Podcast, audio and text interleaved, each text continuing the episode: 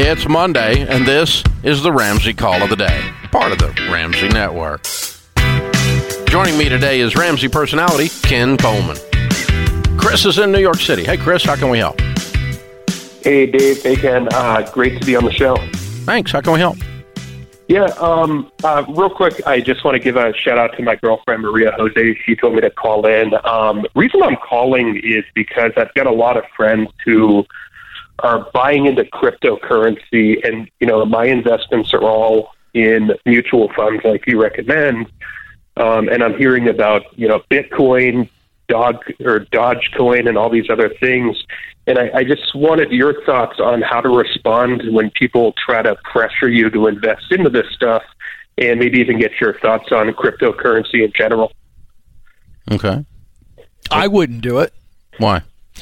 Because I think it's still very speculative. We've already seen big highs and big lows, and I think it's still rocky. I do think that crypto is coming to stay. I think right now it's a lot of speculation, and until it gets adopted and we start seeing businesses move that way, I'd, I'd stay on the sidelines, and it's not a part of our investment strategy at Ramsey Solutions either.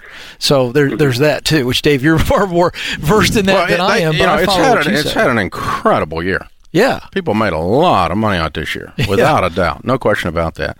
Um, but they make a lot of money on cocaine too, um, right. and they make a lot of money on uh, you know playing futures, and they make a lot of money at, at the blackjack table, and they make a lot of money betting football. But these are not investment strategies. That's correct. These are these are uh, things that you can jump into or jump out of that are uh, uber unbelievable high risk. Mm-hmm. And so the problem is is that people don't perceive the risk in Bitcoin, and it's there. It's it's it's a it's not a, it's not fully adopted. They made a lot of money this year. Made a lot of money in gold a few years ago, too, and I'm telling people not to buy gold.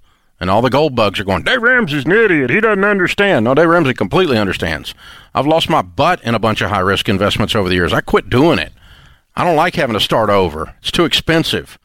So if you want to start over, play crap that's high risk.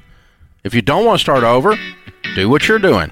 But you're not going to convince friends who are making a bunch of money that they're stupid. Just let them be stupid and smile. It's okay. Thanks for tuning in to the Ramsey Call of the Day. To check out all of our podcasts, just search Ramsey Network on Apple Podcasts, Spotify, or wherever you listen.